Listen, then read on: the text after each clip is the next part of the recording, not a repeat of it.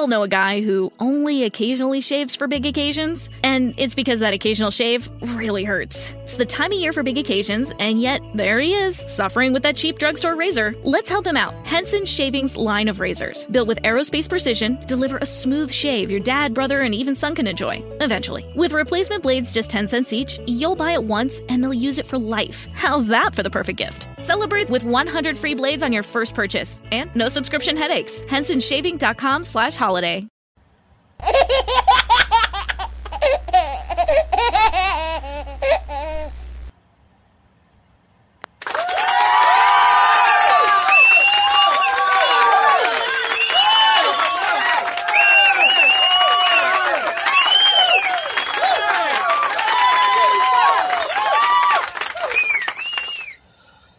Traditions. Traditions. I've been thinking to myself uh, lately. Uh, I'm kind of pondering. I'm kind of thinking right now, uh, and I'm kind of wondering what's the trend? Why do many people or the majority of people believe traditions, whether they are right or wrong, over truth. Let me ask, say this again. Why do the majority of people believe traditions over truth? that's something that's been on my mind, really seriously been on my mind lately. Uh, since I've been uh, doing this somewhat series on Christianity and uh, what is a real Christian and different things like that. Uh, and uh, I noticed through this teaching, tradition has often been the dominant factor in somebody's belief or why they don't believe in something or another side, even if it's the truth of something. Even if, if even if they find out or they hear something different, or how something really was or how something really started. And they find out later maybe their traditional belief they have been misled because everybody all uh, everybody has not been purposely lied to. I just start off just saying they have been misled, and some people, you know, we have been lied to. But we still hold on to that tradition or that traditional belief. What's up with that? I want to try to tackle that and my own outlook on this thing and what I have to say about it. This is Joseph Brownlee, your host of Body of Christ Real Talk. Welcome to the show. Hello, everyone. Welcome to Body of Christ Real Talk. Welcome to the show. Wow. That's something to think about. That's something I have been thinking about. You know, I've been it's it's very prevalent these days. Not only here in the U- United States, but around the world and personal lives as well and relationships. Traditions is like a stronghold in some of our lives. To the detriment, even it's more important than a new idea or the truth. Okay, now where I'm going with this, this I look at uh it's this I'm doing a three or four phase plan that I'm on. And for the ones that don't know what I'm talking about, it's a a, a goal, uh, not a resolution, but it's a lifestyle goal that I'm doing. And the goals is to better myself scriptural, to become stronger spiritually, to better myself spiritually in the Word of God. Uh, to get back in health and everything, to better myself physically, health wise, and stuff like that, and uh, not only weight loss, but uh, health wise and different things like that, and better myself financially and uh, mentally. Those are the four phases. I know I keep bouncing uh, back and forth, but those are the four main phases of a lifestyle uh, endeavor that I'm doing in my life, in my personal life. And it's in that order, right in that format to get stronger in the Lord spiritually, to get in better health physically, to be content and, uh, and uh, be job free, and to be able to be uh, financially independent, financially, and to have a strong, stable mind mentally. And that and that format, that's the from importance from one to four in my format. That's the way I look at it for me you know, because I think spiritually, but it's not for everybody because everybody don't look at spirituality uh, as a number one importance in their life. But my faith is the number one important thing in my life. My relationship with God, my studying of the Word of God, how I study the Word of God, how I grow in the Word of God, my love in the Word of God, my stand in the Word of God, my whole new inner man spiritually. That's that's that's my life you know, that's my anchor. That's my life link. That's why I put that number one. And then physically, while I'm here on this earth, I'm dealing dealing with things spiritually and physically, but being in shape. Not I'm not talking about with muscles and lean meat, lean muscle and all this. I'm just saying, uh, uh health wise, even more important than weight loss. My health is more important than anything right now while I'm on this earth, besides my spiritual walk. You know, losing some weight and other ailments that be that can be taken care of when you lose weight. You know, eating better, finding a decent diet or format the way to eat, and then financially finding different ways how to make extra income so I can be job free, independent, so I can go into full time ministry.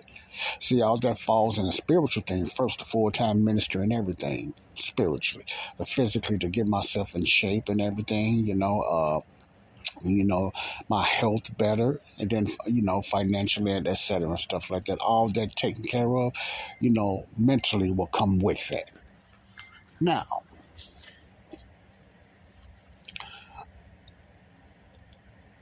the spiritual side. I want to talk about the spiritual side uh, when it comes to understanding God's word, when it comes to Bible study, when it comes to relation, having a relationship with uh, uh, Jesus, when it comes to having a relationship and stuff like that, and understanding uh, the Word of God.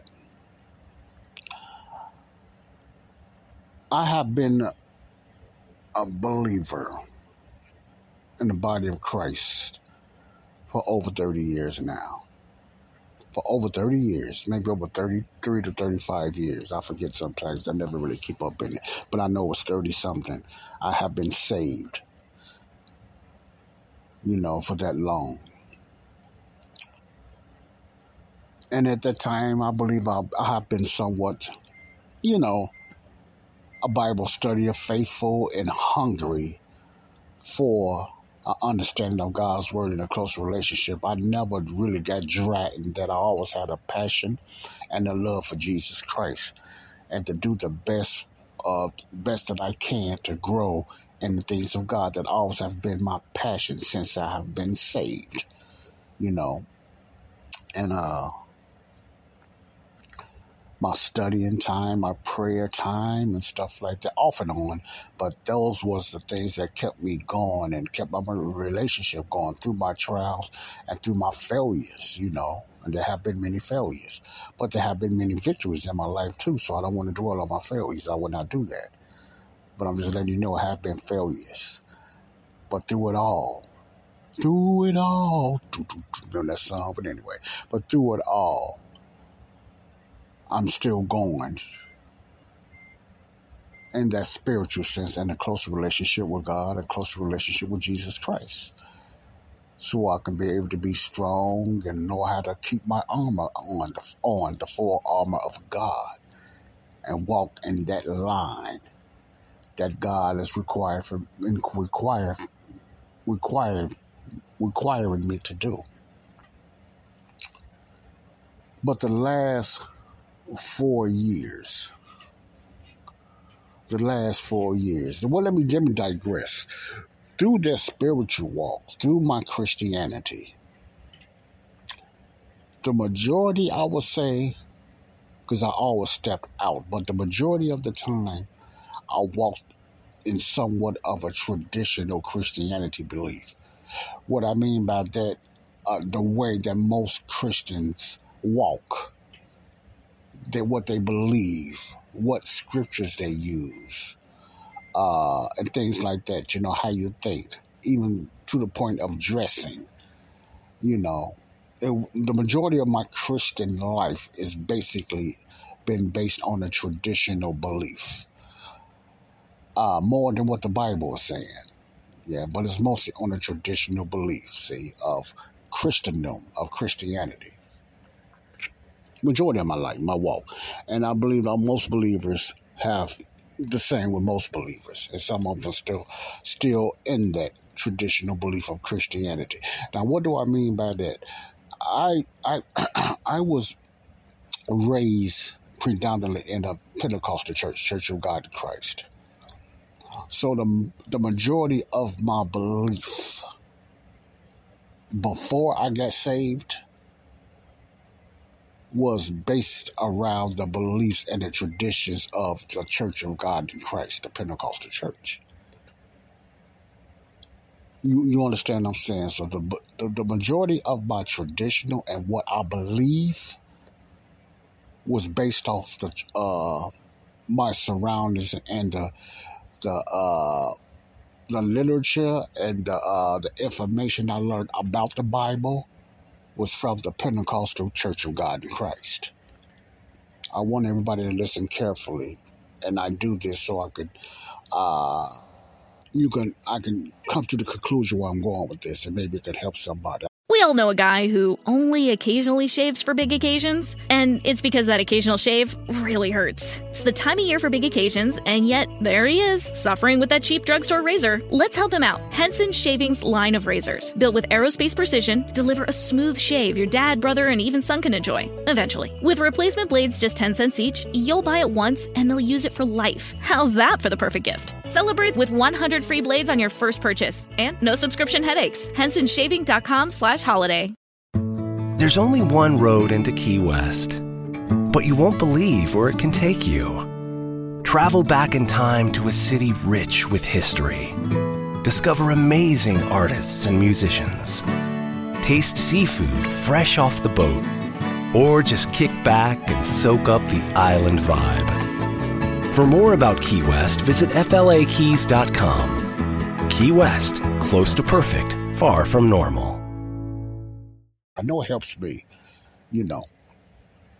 So that's what I mean by traditional upbringing when it comes to Christianity. Now, pre pre uh pre Christianity, well, before I was saved, when I was little, I was brought up in the Church of God in Christ. So that's what I only type of Christianity I knew about or religiousness I knew about.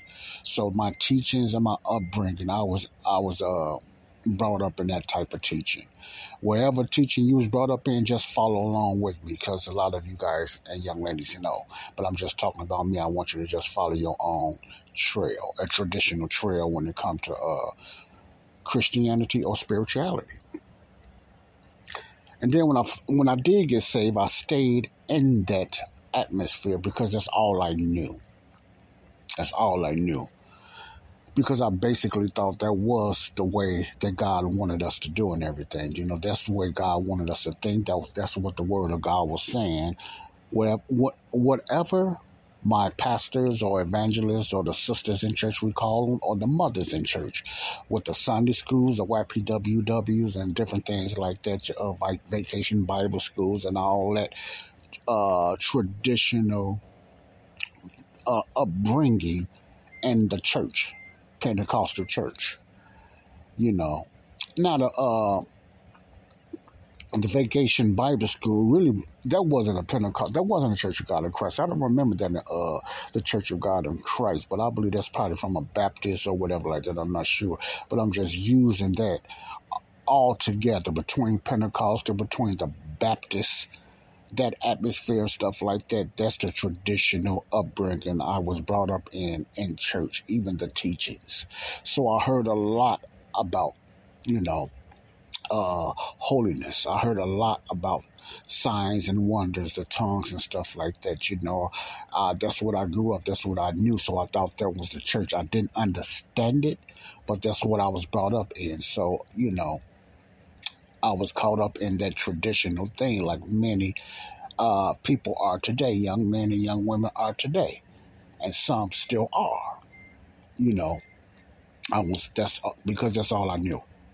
Now it might be different for you. It might be Baptist for you. It might be Catholic for uh, for another. It might be, you know, it might be uh, uh, independent, charismatic. It might be a Lutheran. Whatever denominational, traditional belief you was brought up in, and the church the majority of it wasn't out of the Bible. It was what you you was taught what the Bible meant and uh, or what the Bible was saying.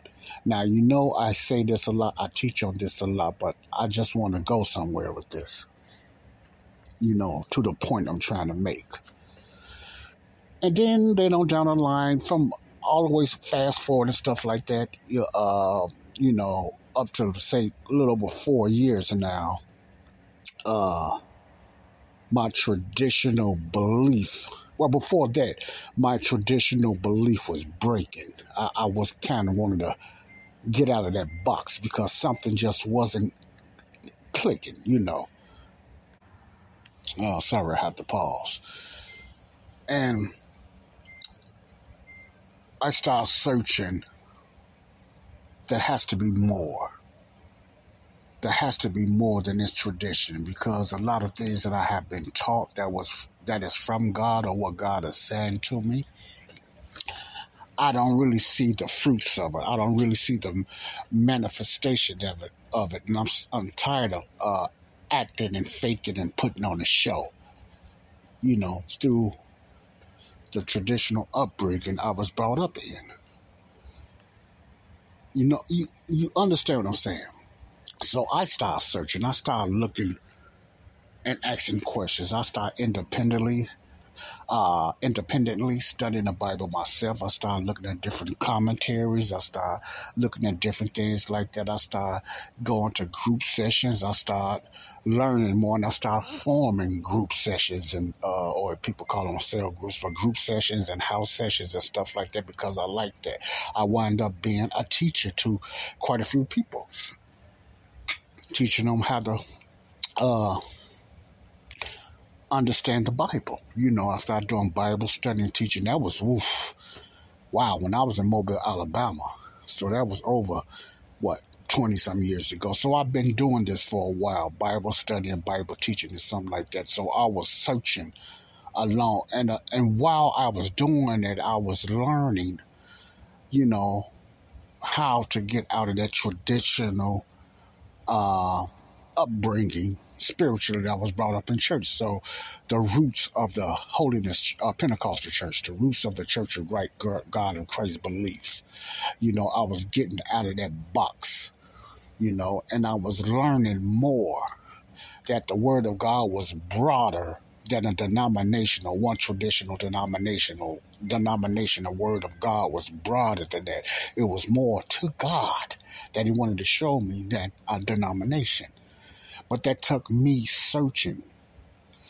That took me searching. I kept searching. It wasn't me. I have no doubt it was the Holy Spirit just leading me. Why? Because I was searching. If I didn't listen to the Holy Spirit, I'd be doormat like a lot of people are now. They are caught and they're stuck in the traditional church and belief and afraid to move even though they see things that's not correct, things not going right. Not saying that they're a bad church, but something that's not happening. The Pentecostal church, the charismatic church, is dominated belief wise in signs and wonders and gifts and prosperity. You know that if you brought up in that type of church. And you know, the faith movement believing and receiving and stuff like that. That's basically, especially the, when it comes to the charismatics. You know, after I moved from the Pentecostal, to, uh, I, I would say somewhat graduated, you know, to the charismatic movements and stuff like that.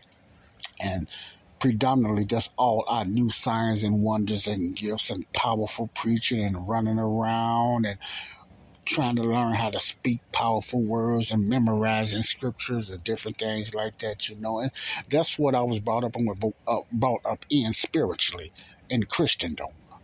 This is post salvation when I was saved. But through the 30 years of that, it's been somewhat of a roller coaster. You know, been somewhat of a roller coaster. Not only were my struggles with sin, you know, but my struggles with my confusion on what's true about the Bible.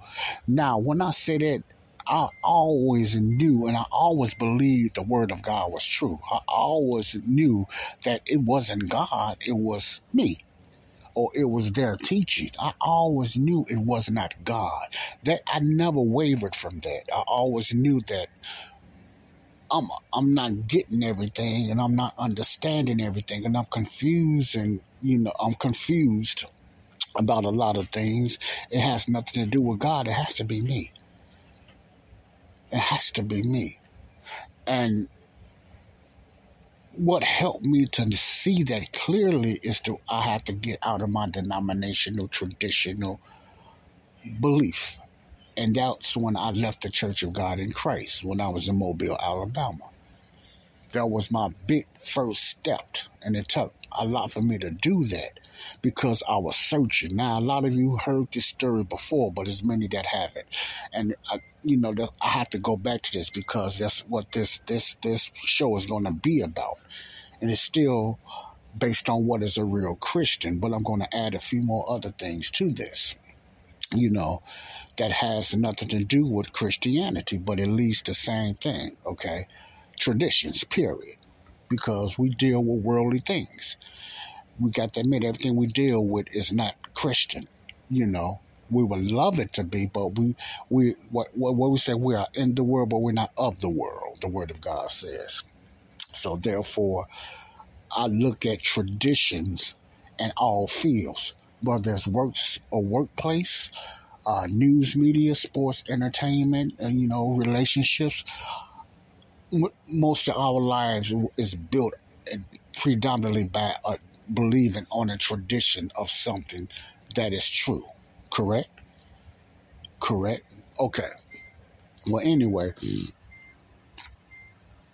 I finally did not, you know, like I said, then uh, later on down the line, a few years, a little over four years ago, I heard a teacher, a teacher from a brother named Robert Breaker, and he was talking about rightly dividing basically dispensations and stuff like that. that later on down the line, I heard from Les and I was just grasping at what they were saying. But when I heard a few message from uh, Les Feldick, because I got to the point, uh, I grew out of the the uh, the Pentecostal charismatic movement. I grew out of that. I, I, I learned years ago that something was not right with that. And it ain't God. And it wasn't God. So I kind of matured out of that. You know, so I was ma- ma- mainly just a lot of independent on my own. I, I, did, I didn't even join no church or nothing like that because I wasn't getting fed like I wanted to get fed because so many churches, especially in the atmosphere of a charismatic church and Pentecostals, were so much alike. And I got tired of this. God had to be more than that. You know, I got tired of it. It's got to be more than that with God than these Pentecostal, charismatic, and Baptist type of traditions.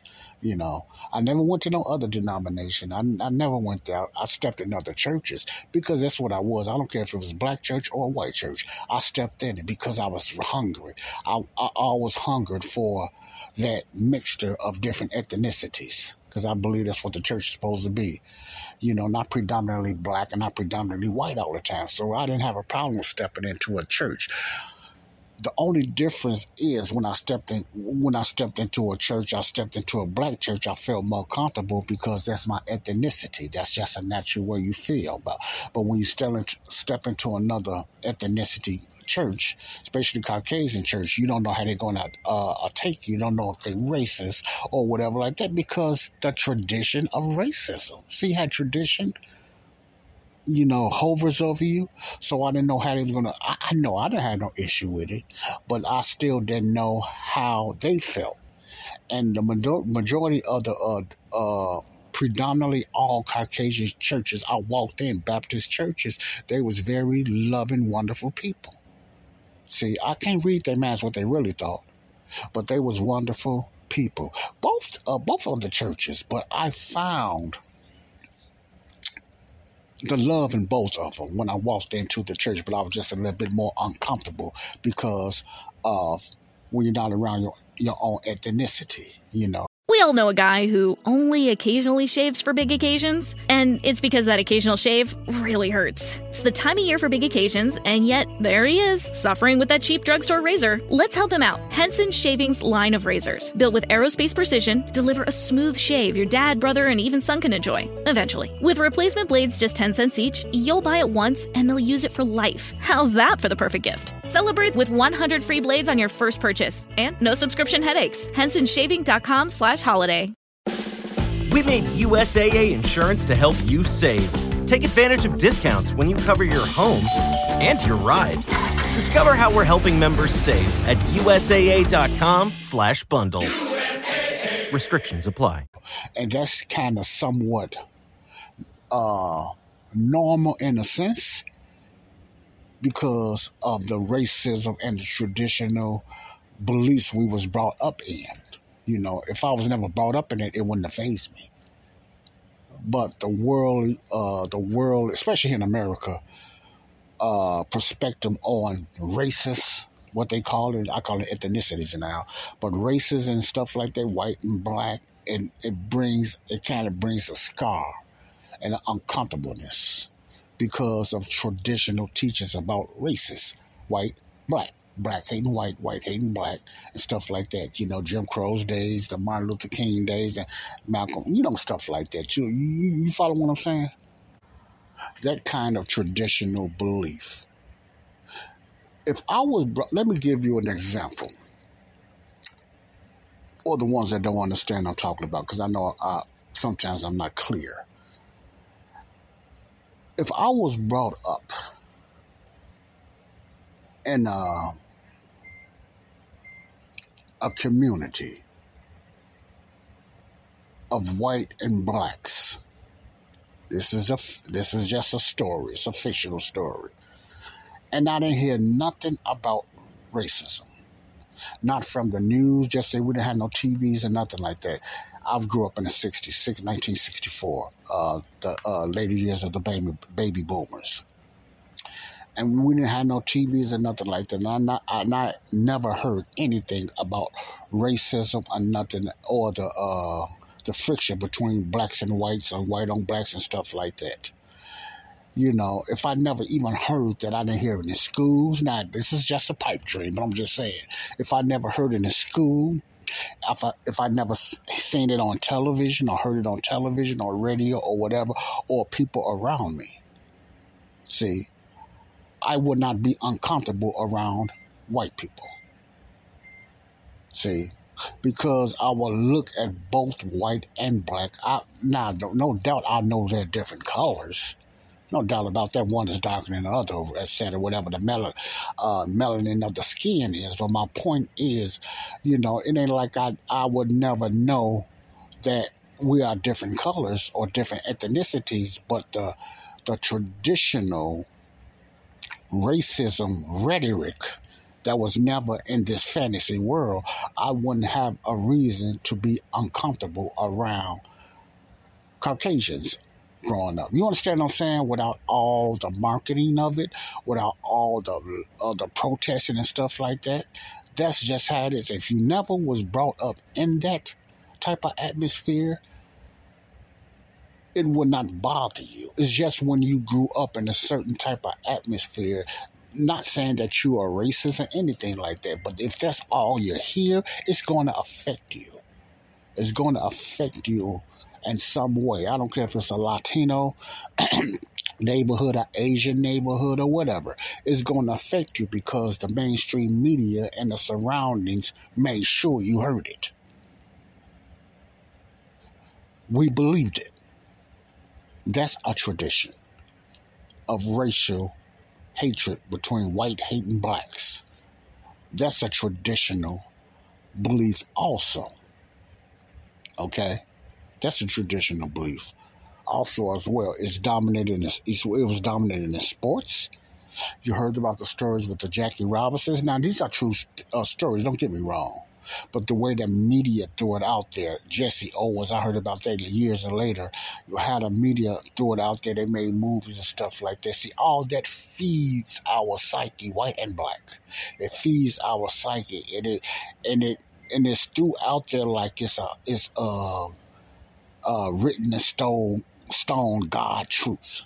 And we grew up in that traditional type of atmosphere and belief.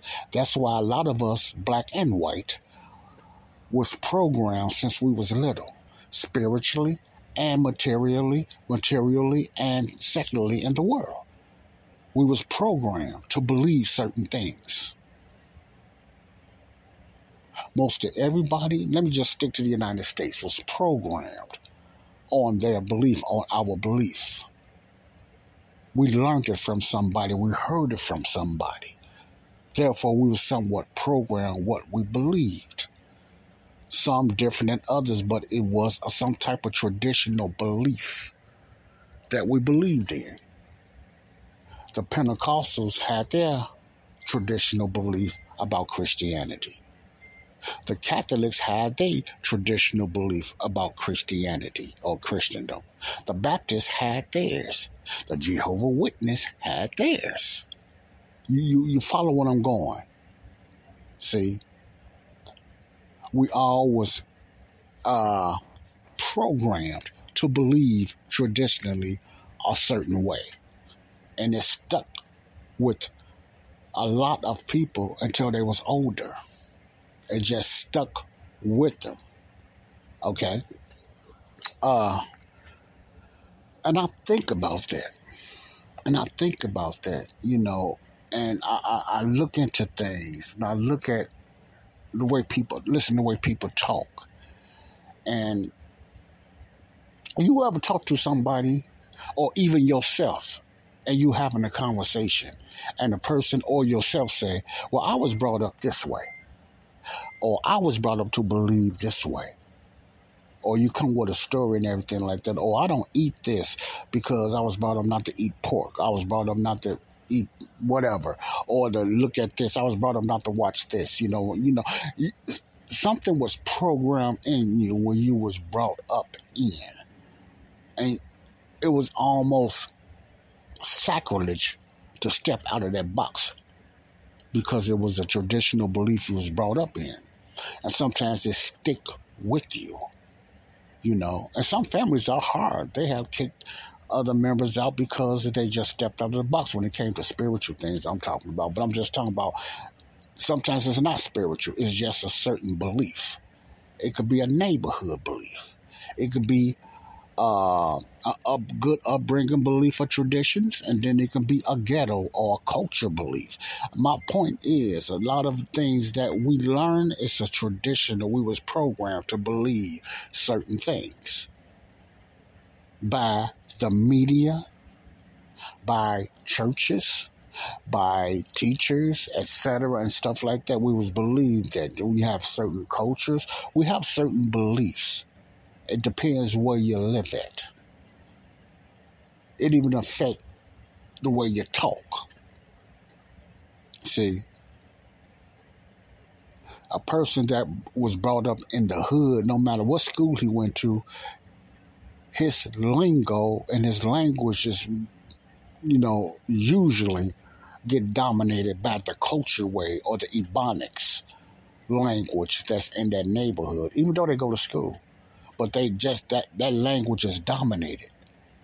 You might go to school. You have your few, your remnant that goes through their English and school and everything, and they don't get affected. So I'm not saying everybody, but I'm saying a big majority of the ghetto or the hood. You know, the hood, because all hoods are not poor. They're just a hood. The ghetto was a little more poor, but the hood, you have a certain ebonics or a certain language or a certain culture that you learn from your culture. Your mom and dad didn't teach you to teach you to talk like that unless they talk like that. Then you listen to them. In other words, it was traditional culture. You understand what I'm saying? You didn't just come out of your mother's womb talking a certain way. See, you didn't. You learned it from your surroundings the same as spirituality when it comes to a faith, whatever faith it is, besides Christianity, whatever faith it is, you was brought up around that faith, traditional faith. But let me just stick to Christianity. And let's just stick, stick to different things of life. You know, uh, we was programmed. See, we was programmed. Uh, you have many teachers out here or so called teachers. You have many ideas. You hear many ideas. You hear many different things. That's why people come with different types. They know more, uh, more than one's topic very well because what their surroundings and what they're learning and stuff like that. But I'm just talking about somewhat natural traditions that what we heard growing up in. So let's let's step aside from uh, Christianity. Let's go to health. Let's go to health about what we should eat. Who started that off? Who came up with the idea that breakfast was the most important meal of the day? Did it just come out of the blue? And we just knew that? No, somebody started that. Somebody started that. I even researched that and I found out how that started. See, all this stuff I'm talking about, I researched it. I researched it. And, you know, who came up with the idea that, uh, with the name breakfast? Is that only American culture or is that a worldly culture? Because I grew up, I can't speak for you, I grew up just assuming every culture looked at breakfast the same way. Excuse me, and the majority of cultures do. But I never thought about do they have the same traditional uh, reason or belief of what breakfast is the same as the United States? Because sometimes by our culture and our tradition, here in America, we assume that the whole world think like us, and that's so far from the truth. Some things will be shocking what the other world don't do like we do, even when it comes to hand, hand gestures and stuff like that. That's offensive to some people in the world that we use in the United States. See, traditions. And it's a lot of arrogance and narcissistic people here in America, you know, because we think we all that. So we assume all other countries follow our traditions. You know, now some do, and the, the reason they do because when some Americans went over there, or military or missionaries, they kind of colonized them and westernized some countries okay, in the traditional way. So they came and they belief started becoming a, a, a, Western traditional type of thinking and type of way. They started building up McDonald's and restaurants and everything like that. They didn't know nothing about that. They got it from America. So most countries think America is the best country out there. We all know a guy who only occasionally shaves for big occasions, and it's because that occasional shave really hurts. It's the time of year for big occasions, and yet there he is, suffering with that cheap drugstore razor. Let's help him out. Henson Shaving's line of razors, built with aerospace precision, deliver a smooth shave your dad, brother, and even son can enjoy, eventually. With replacement blades just 10 cents each, you'll buy it once and they'll use it for life. How's that for the perfect gift? Celebrate with 100 free blades on your first purchase and no subscription headaches. HensonShaving.com slash holiday.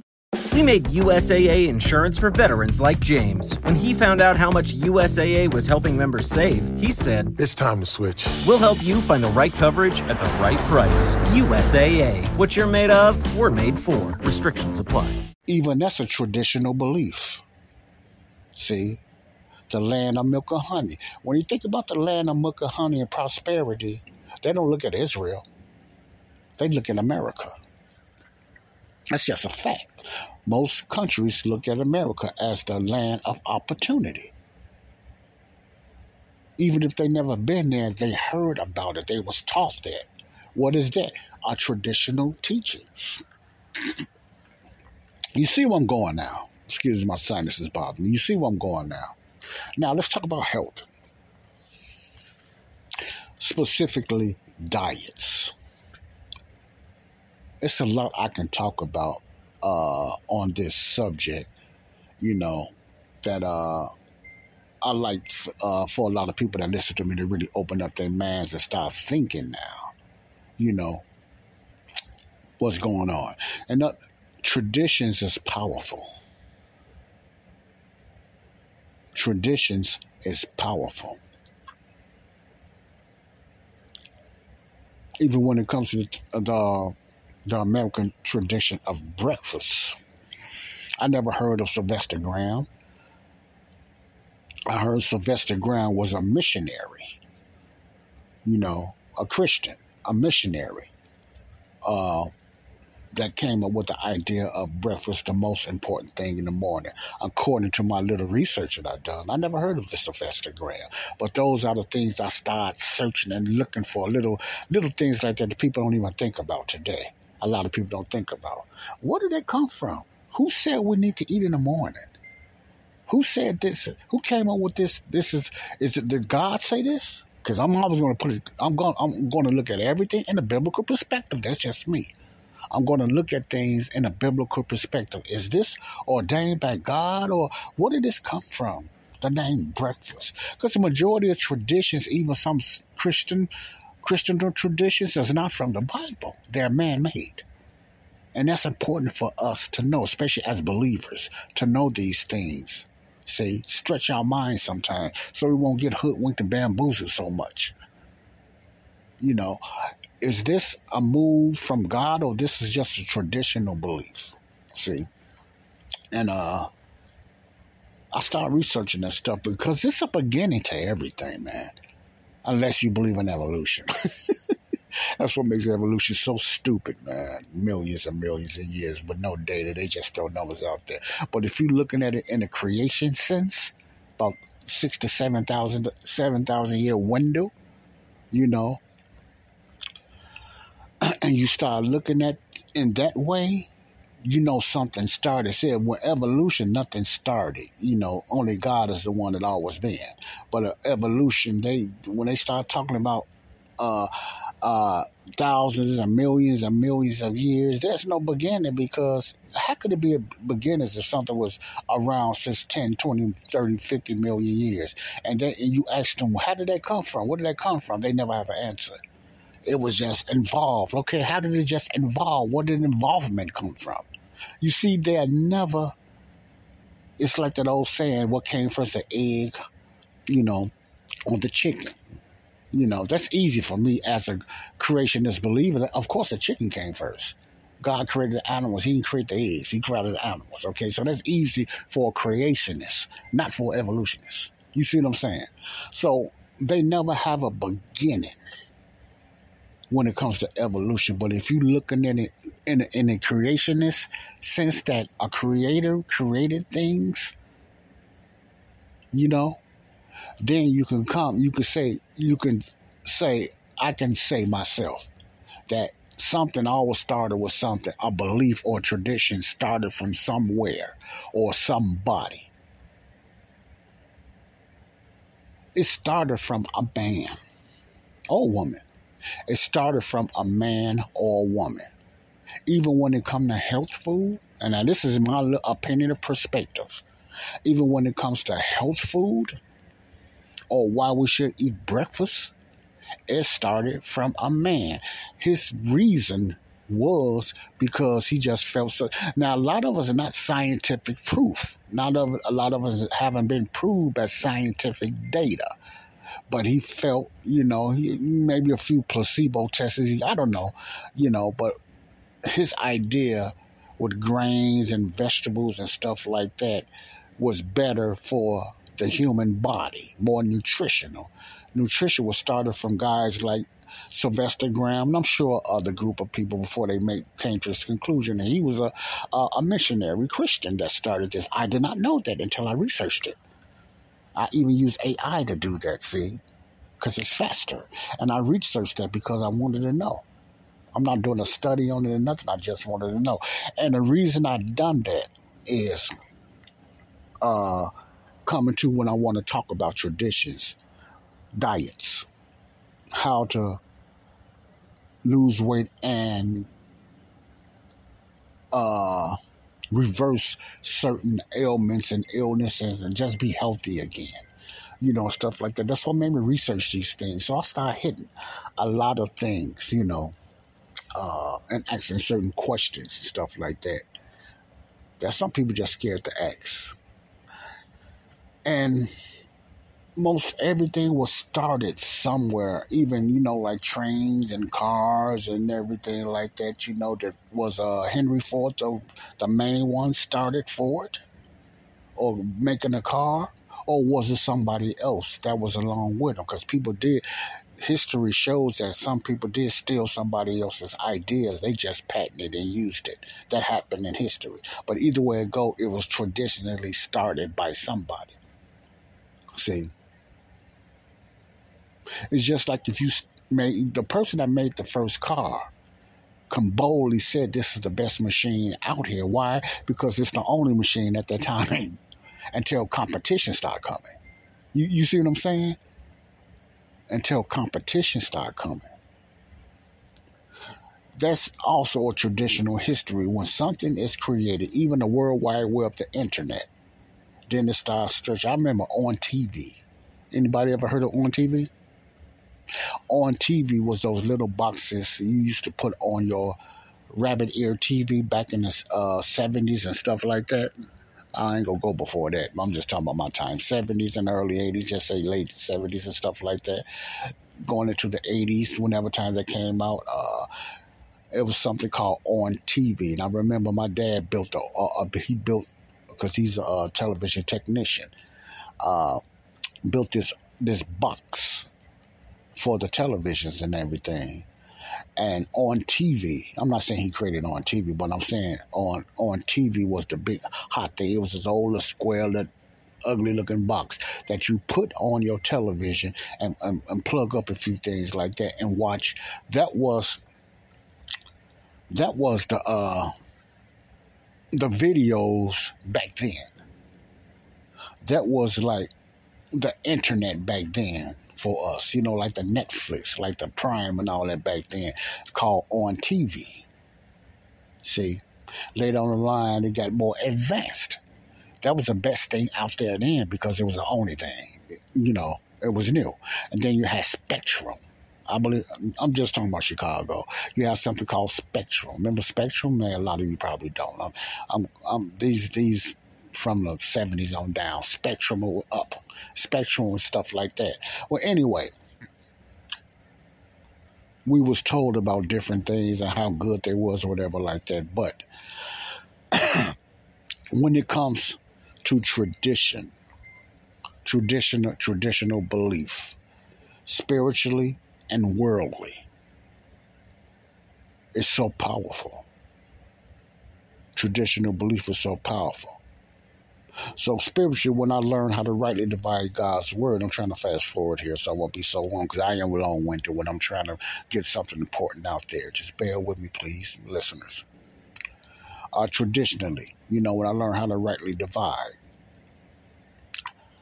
I couldn't even imagine back then in my traditional upbringing of Pentecostal upbringing and then charismatic and etc. like that, you know, the word of faith movement and stuff like that. I would never think that I will finally understand the Bible like I understand it now. And I never understood the Bible no more clearly than what I understand it now. You know, and that's that's just a, a, a true testimony. That's a true testimony with me. I never thought I did. I, I looked at it as well. God is mysterious. He works in mysterious ways. That was a famous thing to say. And whatever God is doing, we're not going to be able to understand. I remember I used to say that. I used to use the term, "We're never going to never really fully understand God's word because I heard that tradition. I heard that. It ain't something I made up. I heard it traditionally. People say that. So it's like a boomerang, it's like a sponge. You start hearing it and you start saying it, sometimes uh, unconsciously, not because they told you, you just hear it and you say it and you believe it. So I start saying those type of things because it sounded good. You know, it sounded good. I was also used to say, yeah. And I heard somebody else say you know, when you read the Bible, you can read a verse, it means one thing, and then you read it again supernaturally. The Holy Spirit can make certain verses just change or whatever, you know, it means it changes the Bible. I used to say that because I heard it, you know, from someone else. You tradition. Tradition brings conditioning. You can be conditioned because of tradition without even knowing it because of your surroundings or your upbringing of belief. I hope you all know what I'm saying. I'm trying to make you think. You might be scared of fear because a lot of our beliefs is tradition. We have been conditioned to believe certain things. Even our lingo, we learn from something else. Now, I'm not saying that's wrong. because you need to go to school and learn education, mathematics, reading, and stuff like that. I'm not talking about that. That's good. But I'm talking about your culture, your spiritual upbringing, the people you're around. A lot of the the lingo and the language and the phrases that we use, we copycat somebody else. We get it from somebody else. Even while belief, it's a tradition. So we have been conditioned.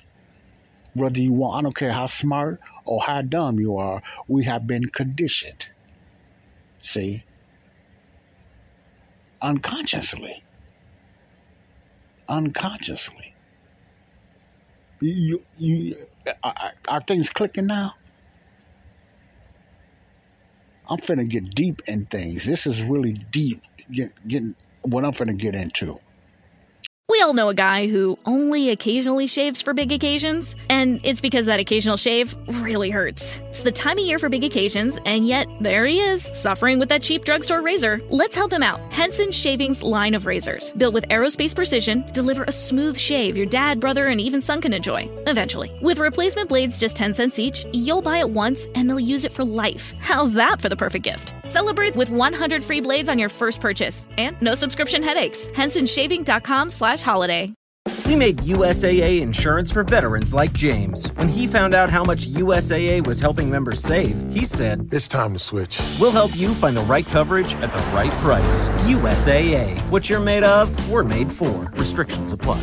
And I'm not saying I'm the only one. I'm not no psychologist or nothing like that. It don't take a psychologist to to understand common sense. I only have a ninth grade understanding, but I have the most powerful being in me, the Holy Spirit, that I allow to Him to use me and just dig into things that I still don't understand, but it becomes common sense. And what I'm saying now, I just pick a lot of heads and I see it all around. And I use it and I say, wow, whoa, whoa, whoa wait a minute. Whoa, whoa, wait a minute. See what I'm saying now, I didn't hear from no special. I didn't hear from no uh no special teaching. I'm just putting things together. I'm just putting things together and I'm just saying, wow, that's how my mind works now. You know, it could be part of my autism, it could be part of my MDD, whatever, but it is some good. I'm working it. I'm working it. I'm working it. You know, and I think like that now, not 24 hours a day, don't get me wrong. And a lot of traditions have conditioned us the majority of the time. when you're talking on the phone, whether it's hello, hey, how you doing, sweetie? We are saying things that we have been, we have learned, we have heard, and not everything is bad. You know, you have some people talk sweet, you have some people cuss a lot. They didn't come out cussing, they learned it from somebody. They cuss. Now, the majority of the people, and I'm putting emphasis on the majority of the people that has foul language, they didn't learn that from school or sit. What I mean by that, somebody said, "Okay, we're gonna, I'm gonna, I got a class on cussing to teach you how to cuss." You know, this is your uh your uh, study for the day on how to curse. Now, I'm not saying there's not people out there that do that, but I don't think it's many. But I'm just saying, I'm using tradition, had tradition conditioned us in our belief. You have a, there's no schools of cussing or teach you how to cuss or what does cursing mean. Because some people can't tell the difference between curse and cuss, you know. curse C U R S E and cuss C U S S. No, you know, you know what I'm saying though. We learned it from our surroundings, even if it's at home. That's where we learned it from. Friends, school, homes, we learned it because we hear it. You see, ever hear your kids mimic people? They mimic you. It's almost like a parrot. Mimic, mimic. We mimic each other. We mimic each other with speech, language, clothing, and even walking. Why do you walk with a stride when you in the hood? Did you come out that way? Did your parents teach you to walk that way, or was it a cultural thing unconsciously without you even knowing it?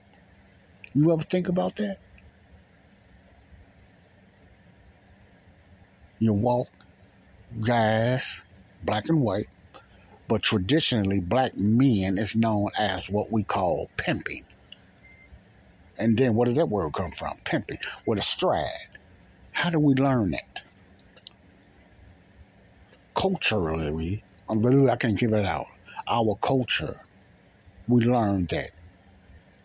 See, when a pimping comes more from visual looking, not from hearing so much. You don't hear or be taught how to pimp. You see it.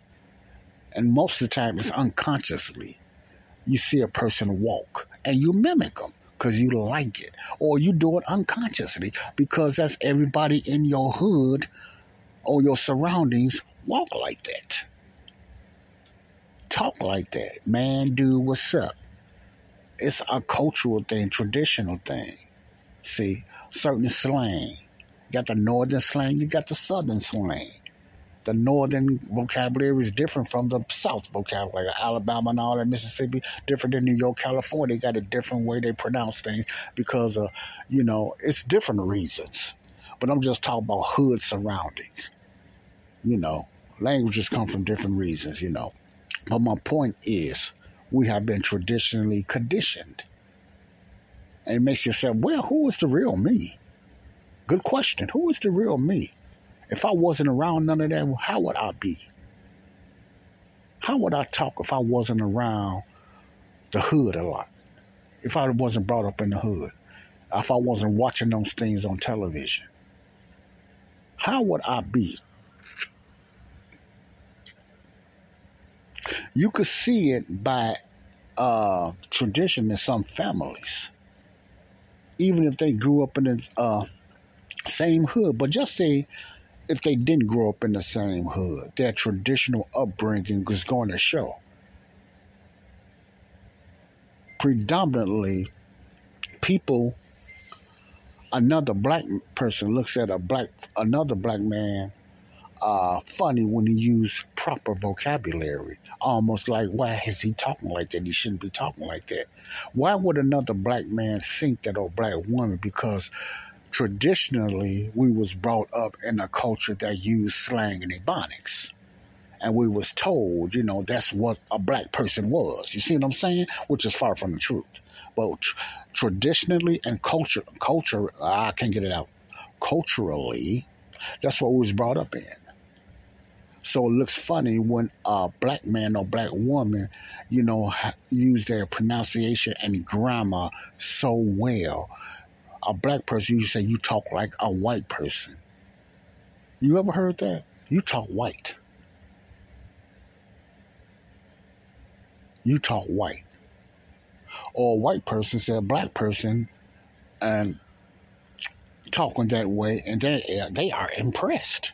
Like a black person not supposed to talk like that because culture they was believe black people talk slang and talk ebonics. You see what I'm saying? How tradition can condition you both sides, both ways. We have been conditioned. We have been programmed. We have been programmed on just about everything. Our belief systems, what we should eat, what medicines we should take, how we should date. See, the Pledge of Allegiance, different things. We was conditioned, cultures, beliefs, traditions. Now, to say all day, you should know where I'm going now, since you know and some people say, "Oh, wow!" If some people probably checking themselves or whatever like that, because when you, even some, some people like myself, sometimes has a lack of vocabulary. I don't have too much. Uh, my grammar of speaking is not very well. I still have some somewhat of somewhat southern and some ebonics in me. You know, while some, what I'm just saying now, you have some other person that can break it right through without hesitation you know, like the Larry Elders and the Thomas, so even Candace Owens, very good s- speakers that are more stretched and learned in their vocabulary than I am.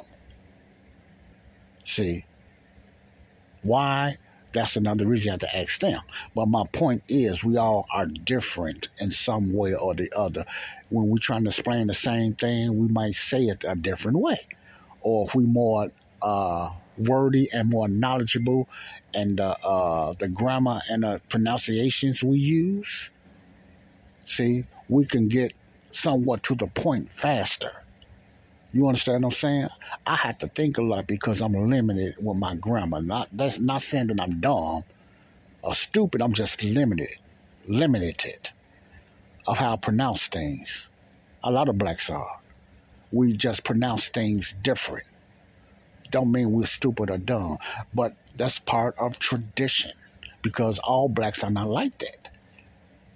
You you, you understand what I'm saying? Many people say it's a handicap in black. I don't think so. I just I just had I just think it had something to do with your culture or your lack of not stretching out yourself and going to learn how to talk better because that's a learning process, even how to talk better. I'm not talking about if you have a, a, a speech impediment or speech deficiency. I'm not talking about that. Caucasians have that. You know, my point is, you know, we, we can better ourselves on how to speak and how to use words better, you know. But that's sometimes below some black people. They won't even go there. They like their ebonics. They like their hood talk, you know. They like they comfortable. They don't want to step out of that box. Why? Tradition. Tradition tells them you better stay where you're at. you see what I'm saying? You better stay in that church. You better keep believing that. Tradition.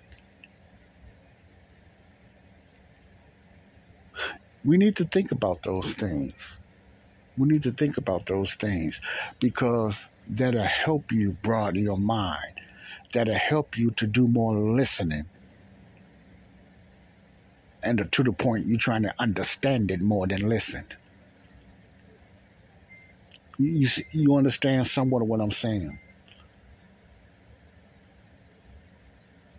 See, you might hear me, but you're not listening. That's a that's a big difference, hearing and listening. We will learn how to listen more, not just hear. That's why we be so quick to backfire and go off and everything because we hear, and that way we don't even hear the person what they finished at. There is a finish line, but we usually, you know, we don't let a person get through, so we hear it, we don't listen. And listening today takes patience. it takes patience. especially when a person is right and you know they're right. It takes patience. So, anyway, I'm saying this in my roundabout way because of the, the, the, the program that I'm doing for myself, this four phase program, what I'm learning in this four phase program, I'm learning from a lot of others and stuff like that, but what I'm doing, I'm just taking out what will work for me. So I don't try to follow everybody else's program. I takes out the good things that'll work for me. Not saying what all they're saying is not good, but you know, one size does not fit all. That's with anything. One size does not fit all. And I'm gonna get back to this. How did that? Uh, how did that apply when it comes to Christianity? I'm gonna get to that. You know, one size does not fit all when it comes to different uh, uh, beliefs, not in Christianity, not in faith, but you know, diets, uh, fi- uh, how to make money, and different things like that, or something like this. So I'm going to get into that. Not the money part, but I'm going to get into health. And I'm a person don't talk about health a lot because I've been out of shape so much. Uh, not that I didn't know about it, but I never really stuck with it. And I gave you a little story about the diet that I was on you know, and I gave you a little story about that, which I'm not going to go back on that and everything, how I wind up today on a diet that's called. Now, there's three type of ketogenic diets out there. Three type of ketogenic diets out there, and this has to do with tradition. I'm. I'm talking about tradition. Uh, I'm gonna hit both of them again. I'm gonna end it with that tradition. Now, the traditional diet I talked about was what? Vegetables. Don't eat a lot of meat. You know, make sure you got your grains, your fiber, and stuff like that. Vegetable. Don't eat a lot of meat, etc., etc., like that. You know, make sure you eat in the morning because the breakfast is the most important uh, meal of the day. See, I'm not saying it's a fact or it's true. We took it as a fact because that's what we was taught, even in school. See, and here in America, because some cultures are different and other nations. Here in America, traditionally, you know, we was taught that, you know, of what we should be eating, why vegetables and fruits are the best eating. Not a lot of meat. Stay away from a lot of meat because a lot of meat is dangerous and stuff like that. A lot of this started happening later on through the years. Things start changing. And but that was tra- traditional. We have been conditioned to believe that's the way we should eat breakfast, lunch, and dinner in that order. Breakfast in the morning, lunch in the afternoon, about 12, and then dinner, what, 4 or 5, something like that. Oh, uh, desserts came a little later, but I'm just talking about traditional breakfast, lunch, and dinner. When it comes to the diets, the majority of the diets was always you get the, the vegetable thing and the exercise. Now, I'm not saying these things are bad; they're good. The vegetable thing, you get the exercise, but the the the majority of the uh, the food program got neglected or put down. Most of the time, was always often the meats. Meat, meat. Don't eat a lot of meat because we was traditionally again conditioned to believe that eating too much meat was bad for us. And then later on down line, you heard it can cause cancer and everything. Don't eat this, don't eat that, don't eat pork, whatever like that. So traditionally, we was conditioned to follow that line. Went into the schools and everything like that. Now, if you hear the real backstory before, before that, you'll probably cringe because the majority of things we were told was lies. But I'm not going to get into that yet. But traditionally, we was told that Okay? That's the way we should eat. When it comes to diets, like I was saying, diet is not so much uh, a format of losing weight all the time. It's just what you are eating. The diet, what I was told, the diet just means what regimen or what foods you are eating in your uh, in your diet. You understand what I'm saying? So I want to I want to make that clear. But to keep you healthy, basically, was uh, certain things you just had to eat and everything and take your vitamins and stuff like that. Remember Flintstone vitamins and all that stuff. I remember younger taking that stuff. Had a, it was good. They had a, a strange taste, but it was good. You know, I liked them. But anyway, that was that was a traditional way that we was conditioned to believe that we should eat and stuff like that. When it came to our health, exercise, stuff like that, that was what we was taught but it was always the one that was that we was told to stay away from the most was meat. I don't know about poultry and all that fish stuff, but it was just meat because meat too much meat will hurt you and it will harm you. Traditionally, we was told that. Okay, all right. Boy, it's a lot to that. it, it, it is. It's a lot that I'm learning. It's a lot to that, you know. And but anyway, there's a fad of diets out there. Many, many diets, all the way down to a liquid diet. The big thing that's starting now is, the, of course, the keto and intermediate fasting. That's the trend that's going on now when it comes to diets. Uh, both of them work keto and intermediate diets. But what you're going to find out, no matter what diet or tradition or belief that you're in, you're going to have an opposition. Let me say this again. No matter what diet or what tradition, when it comes to Christianity or whatever like that, you're going to have an opposition. Now, what do I mean by that? You have you're going to have someone that disagree. You're going to have someone with their own data as well. Comparing it to your data. They're going to have their data, you're going to have your data. So, my point is, you're going to have oppositions of why you shouldn't do this or why you should do this to the uh, point that some some of these battles get hot, man. They start name calling and stuff like that, and you know, gets ridiculous. And uh, you're going to have your disagreements and you're going to have that.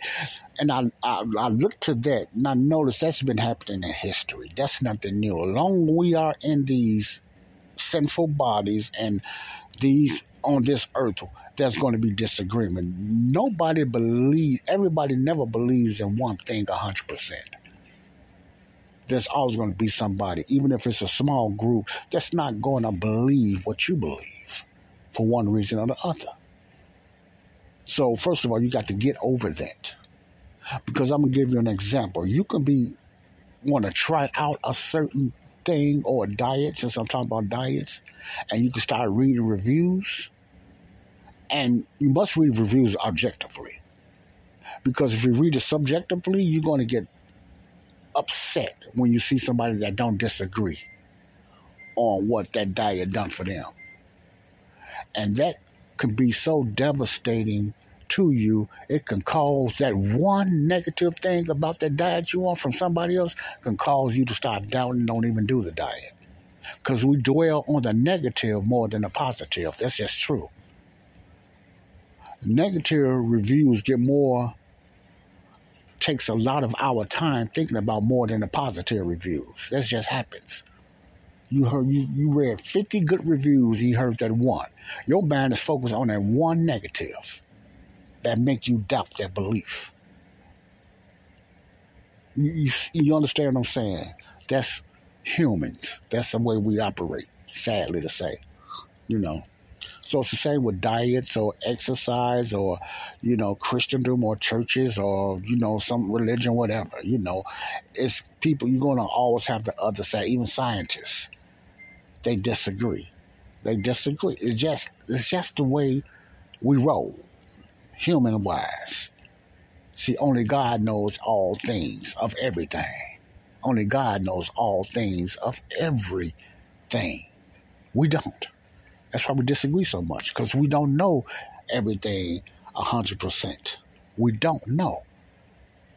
When it comes to the Bible, we don't know. We just believe it by faith. We take the faith of Christ and just believe it. We don't have no proof. We just believe it by faith when it comes to the Bible.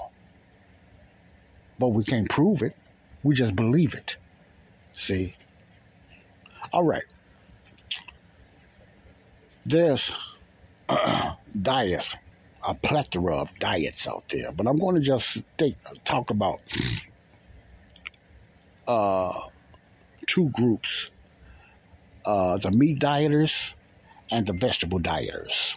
I'm not. I'm going to leave all the other ones out, vitamins and you know just liquids and fasting.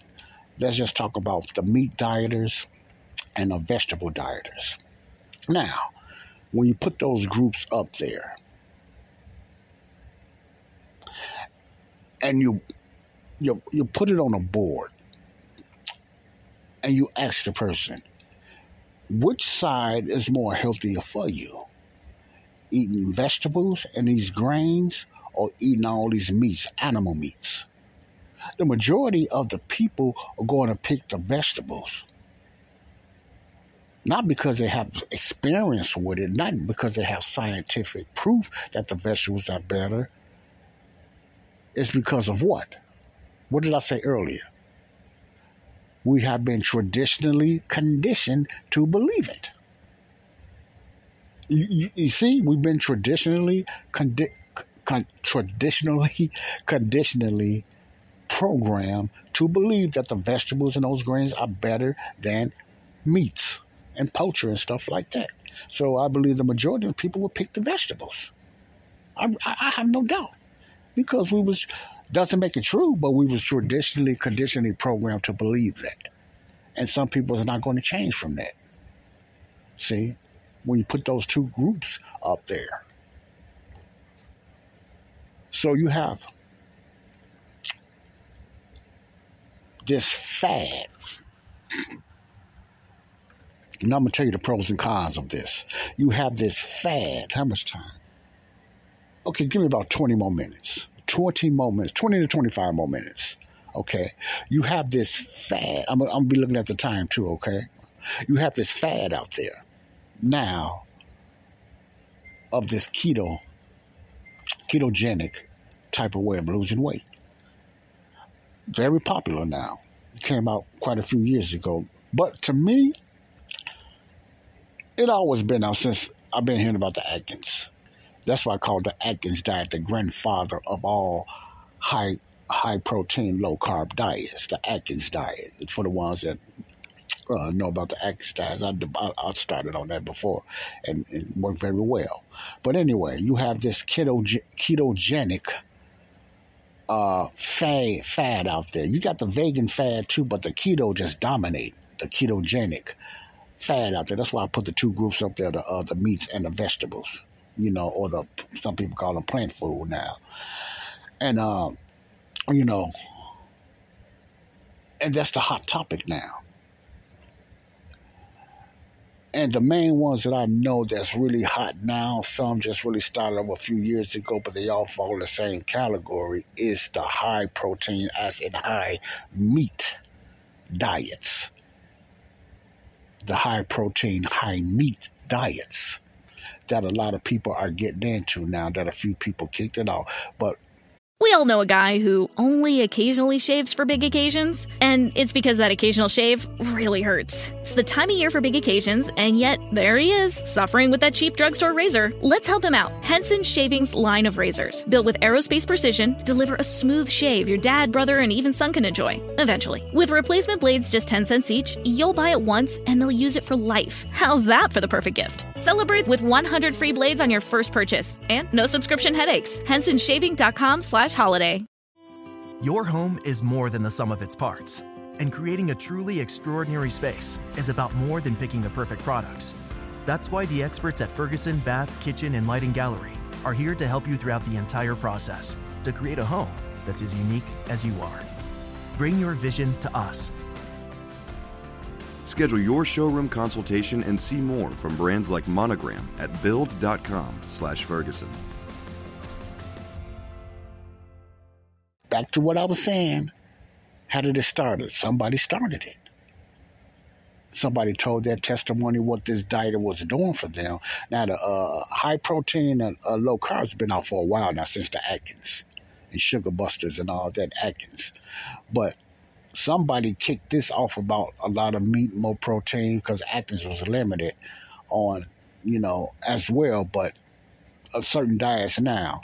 Atkins was, they had an in, induction program, you know, that you could only eat about at least 20 to 30 grams of carbohydrates and stuff like that. The rest was just protein and meats with seasonings and stuff like that. The ketogenic diet was basically more stricter, you know, because Atkins you can move into maintenance and moderation, but the ketogenic was more strict and more meat and stuff like that, you know, and uh, but less carbs. You have to stay on it, limited carbs, carbs. And now, from what I just heard, and this is something more uh, uh, really fatting out there now, not as much, but it's getting out there. Is this diet that's called the carnivore diet? Carnivorous. You ever heard the term carnivorous meat, meat eater? Meat eater. You know, animals only eat meats and stuff like that, you know.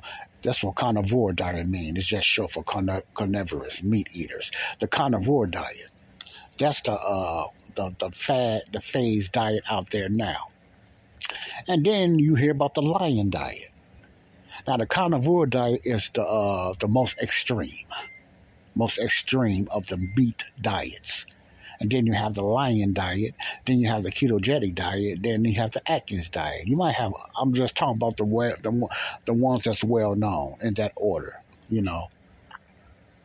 Uh so the carnivore diet is you just strictly eating nothing but meat with a lot of times no seasoning. You just eating the meat, you know, cooked meat. Some people eat it raw, but I'm gonna get into that too of cooked meat. Meats as in beef, steaks, chicken, lamb, you know, stuff like that. That's basically the category of the carnivore diet. Now, the lion diet, they add more of the other um, meats like goat and sheep and stuff like that. But I think the carnivore is basically, you know, steak, beef, pork like bacon, and you know, different things like that. Just blah blah blah. They got a is more beefy and steaky and stuff like that from what I heard. And lion diet is just every type of meat you can. Carnivore diet even talks about eating organs, animal organs, without finding just kind of uh, too extreme for me. But, you know, animal organs and stuff like that, you know, that's the carnivore diet. Just all everything in the animal, including the bones how to make bone broth and stuff like that, including the bones. All that is good for you according to the carnivore diet. Very high protein, close to no carbs. I'm literally I'm saying that no carbs.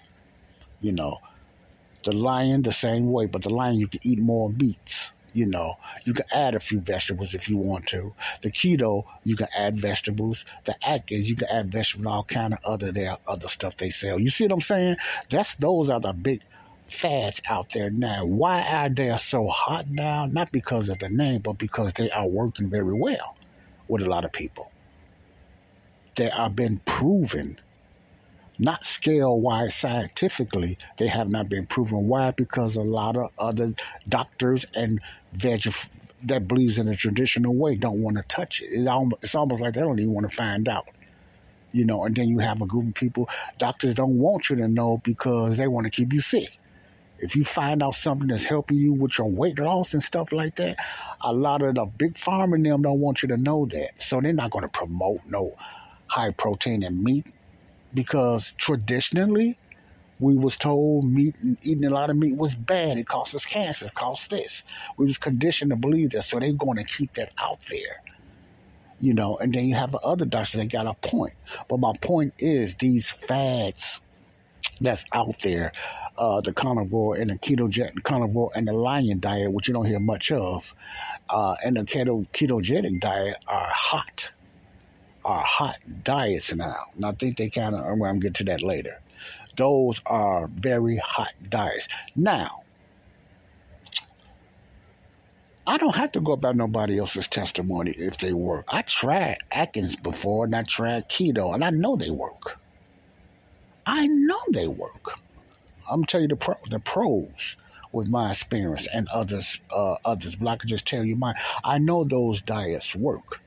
So you know, when you trying to bring out a medicine and stuff like that, in order for it supposedly, supposed to anyway, for it to pass the FDA, the Food and Drug Administration, you got to have some type of training or some type of test, a placebo test type of training for them to pass it through humans after animals. It had to be passed and stuff like that traditionally. You know, for them to pass something to say that it's good. But is that fair all the time? Yes, it's fair all the time unless you have an agenda. Unless you have an agenda. Now, if your mind is focused on the dollar and your mind is focused on, and there's our people out there, believe it or not, and big pharma in the health field that want to keep people sick because that's how they make money. Doctors would not make money if people was healthy. Is That's almost common sense. Doctors would not make money if people was healthy and they knew how to take care of themselves, like the old days, like the remedies and stuff like that. Doctors would not make no money back then. And uh, uh, back then, a lot of doctors told you about remedies, you know, stuff like that. People done it themselves a lot, but you know, if doctors, if people was healthy, doctors would not make no money. Big pharma could not make no money. So you got to look at that group of people first of all. So just imagine the traditional vegetables, proteins, and and proteins and uh vegetables, excuse me, vegetables, grains, and stuff like that. You know, it's the American way of per- and exercise to keep people healthy and out of obesity. It's a traditional way. See, you know, even though America has some of the sickest people, you know, first of all, America cannot fire follow a diet like that because they they promote and they got so much other junk out there that's been passed by the FDA cookies crackers cakes breads all that other bad carbohydrate stuff you know you see what I'm saying all that stuff. I got a list. I looked up a list of who's the worst obese. I'm gonna do that uh, on my following teaching. It's very interesting, you know. I, I, research this stuff, and uh, we have so much other bad stuff out there. You compare uh, a bottle of ketchup, compare it to Spain, which last year Spain was rated as the number one healthiest country. Spain. Yep, last year 2023 was rated the number one most healthiest country, Spain.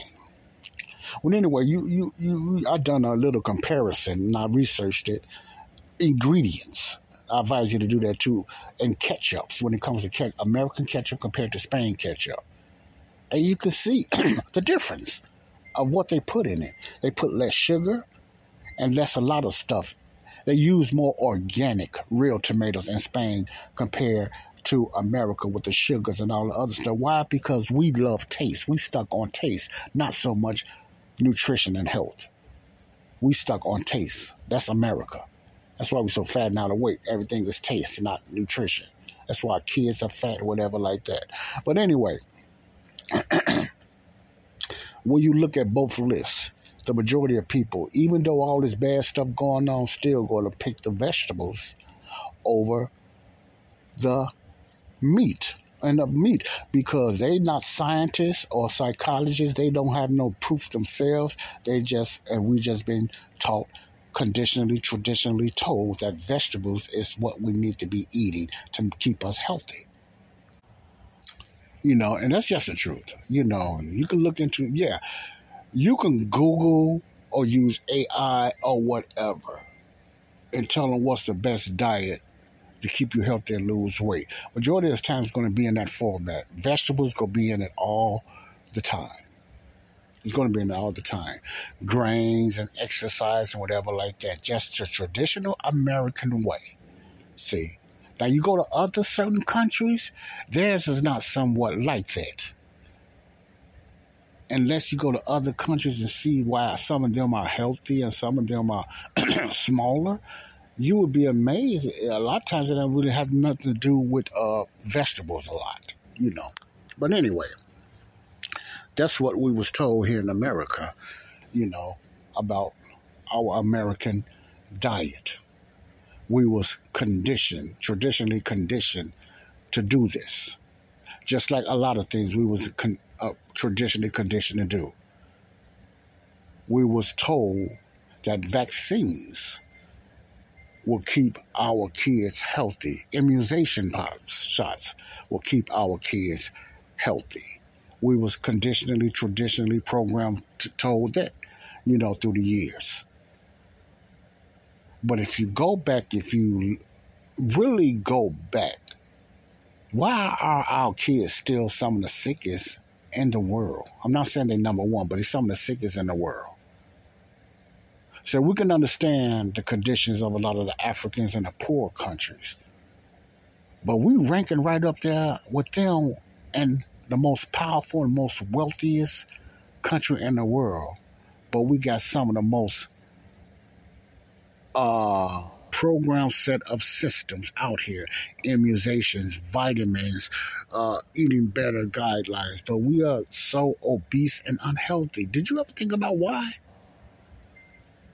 and some of the poorest countries are some healthier than Americans and don't even have as much food, organic or processed, as we do? You ever think about that? Come on, come on, church. You ever think about that? Why our kids are so sick? What's what, what's what's going on? Why some people that even follow that traditional guideline still wind up diabetic, still wind up you know, uh, with cancer, still wind up with this and everything, eye problems, stroke problems. There's several reasons I can put out there, but you ever think about that? Even some of the healthiest people falling dead or wind up with cancer. And they eat very well. They eat a lot of vegetables and wind up with cancer. They can't blame meat because all they do is eat his vegetables. They drink a lot of water. They don't eat bad junk food at all and still wind up sick.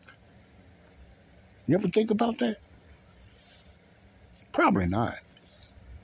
Because we traditionally blinded.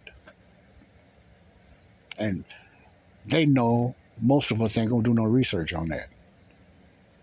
Because they right, man. Come on, man. These people right, man. They the FDA, CDC, man. They know all things. They right, man. We don't know nothing. How could somebody like me, a ninth grade education, know more than them? I don't know more than them. I don't. I'm not saying I don't. It's, it has to do what you want to know, not how much. You have your own truth, not what is truth. You, you understand what I'm saying? I don't care how pretty and fancy it sounds. See, a truth is truth and a lie is a lie. I don't care how you make it up you know how to use words that you know the majority of people don't know what you're talking about. So they say, oh, they make sense. What makes sense? You don't even know what they said. You see the manipulation in that? So, when it comes to diets, and I'm going to go, when it comes to diets, and I'm going to hit the spiritual side of it to how they line up together. When it comes to diets, this fad about the high protein, predominantly meat diets, uh, the ketose, uh, the ketogenic, and uh, the carnivore diet, and the lion and the carnivore diet. Lion, no difference with the lion. You could just use seasoning. Most carnivores don't use seasoning on their meats, and I, I I, I man, I got to have season, man. I got to have some taste. I can't do that. I can't do the bland thing, man. I tried that. It worked, but I can't do it, man. Um, you know, I can't do the bland thing. Now, the reason I say I cannot do it, now let me let me change that before I contradict myself. The reason it's hard for me to do it because traditionally we grew up using seasonings for texture and taste. See, if I never knew nothing about seasoning and never knew use seasoning since I was a child, yes, I can do it. So I have to I have to see traditions traditionally we we was told to use seasoning for taste, right? Americans love taste. A lot of other countries don't use a lot of seasonings. They might use real organic sauces, but they don't use a lot of seasonings like America do because we like taste. So traditionally, I'm still hung up on taste. Not saying that's the best thing to do because it's good to eat a lot of stuff without the seasoning because a lot of stuff they have in seasonings. But traditionally, me and you and others, we like taste, so we season our stuff. Some people don't need to season their stuff.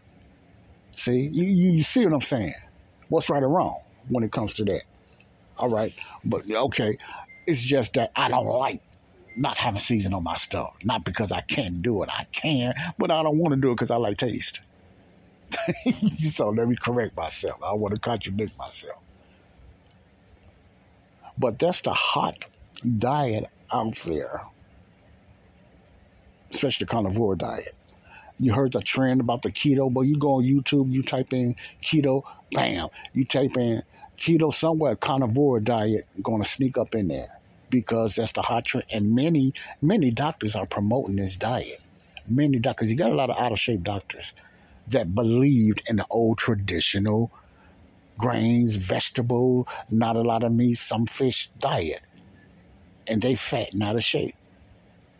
So you have a lot of diet, a lot of doctors promoting this carnivore. Real doctors now. These not doctors that's this certain thing like some people use doctor. Don't mean they might be doctor of psychology or something like that or whatever. But these are medical doctors. See, in the general, you know, vascular and that type of doctors that's promoting this carnivore diet. Big time. Big time.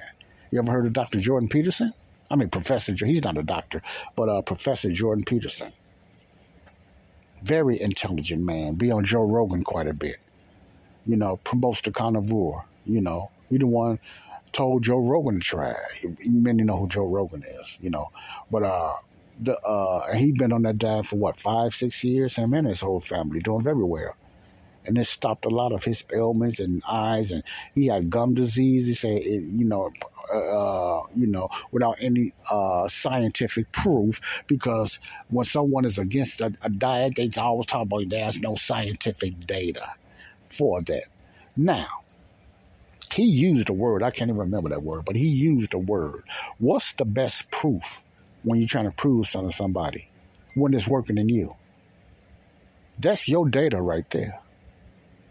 See, I don't need to go to a scientist and tell me it's not working. If it, I'm, I'm, I'm the living proof that a high protein in meat works. You will lose some weight. I'm still uh, in a in a battle of the other conditions that can heal. I will find out and I will keep you posted on that. But I have no idea. The best way to lose weight. Listen closely for especially an obese person is a high protein, low carb diet. That's the best and fastest way to lose weight. There can be a debate on the uh, the uh, the health conditions, which these diets are proven is working as well. You know, but I want to see that work through me first. But I, I, I hear the reviews. You know, but there's no doubt. I don't have to get no scientists. I don't even have to take the keto tests or nothing like that. I can see it from us. I see it now because I've done it several times. And it because I stopped, it wasn't a diet. It's because I didn't stick to it financial reasons or whatever like that. Because you have your pros and cons of any diet. You have your pros and cons. And the next time I come, I'm going to talk about the cons, the pros of a high protein, uh, low carb diet, and these new diets out there you know, eating a lot of meat, it's been proven through me as well as others. People have lost over a hundred and some pounds or even more, and their health has gotten better according to their testimony. I have no way of proving that, but I know with me on the weight loss side, oh man, you're going to drop some weight, man. You're going to drop some weight and you feel better. But uh, it's there's cons about the feeling too, and I'm gonna get to that too. But for now, I'm gonna end it. That that's the hot diet. So that's the battle going on with the the uh, the uh, plant food they call it vegetable diet compared to the new trend of the high protein carnivore lion diets, ketogenic diets. See, and I'm gonna tell you the difference between to me the two and which one I would recommend for the the obese, not for somebody just trying to lose five or ten pounds, you know, but for the really obese, I'm going to tell you, uh, you know, right now that the high protein, low carb diet is the best for the real obese person that's going to work instantly and can be cheaper than all the other diets. Okay. Until next time, we're going to get into that. But then I'm going to get into the comparison between traditionally believing in diets compared to traditional belief when it comes to Christianity and beliefs in the Word of God or what the Word of God is saying. See, you got to come to a biblical perspective because traditions dominates the majority of where we think where we talk. And it does the majority of the time is not even true. It's just we was conditioned to believe what somebody else said was best for us. Okay? I'm gonna get into that. So get your get your thinking caps on. But for now, salvation, I have no doubt. I will compare salvation to anything, and I don't even see it because it's only based on my faith. So I have been conditioned by Christianity. I have been conditioned by Christianity when it comes to denominational church. Okay, now I'm being transitioned to rightly dividing the word of God. And by being transitioned to learning how to rightly the word rightly divide the word of God, I am now being conditioned on my belief of what the Bible is really saying now.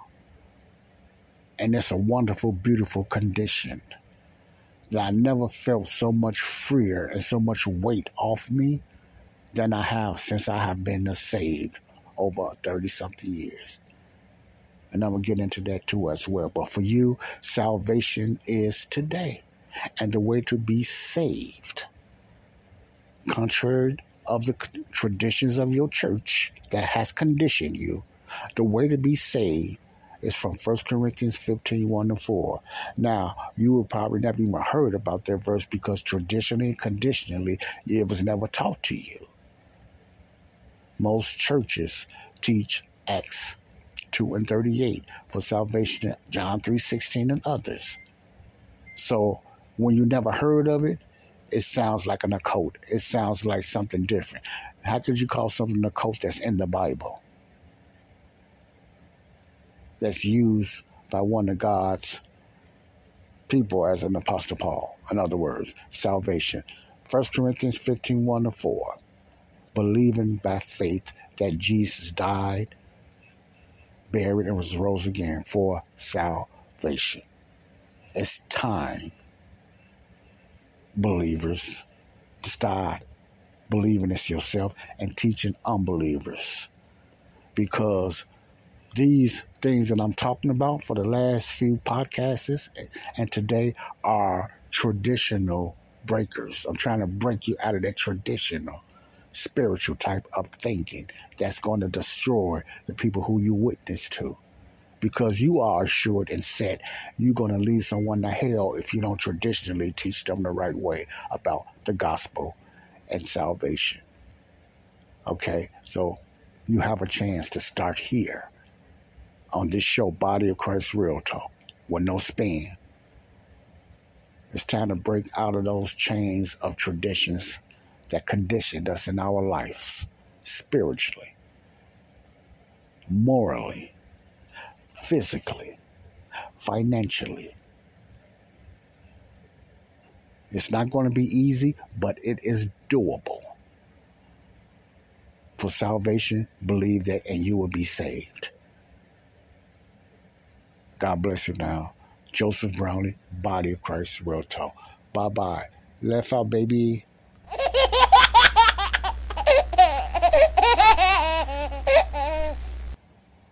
Peace out. Love y'all. We all know a guy who only occasionally shaves for big occasions, and it's because that occasional shave really hurts. It's the time of year for big occasions, and yet there he is, suffering with that cheap drugstore razor. Let's help him out. Henson Shaving's line of razors, built with aerospace precision, deliver a smooth shave your dad, brother, and even son can enjoy, eventually. With replacement blades just 10 cents each, you'll buy it once and they'll use it for life. How's that for the perfect gift? Celebrate with 100 free blades on your first purchase and no subscription headaches. HensonShaving.com slash holiday.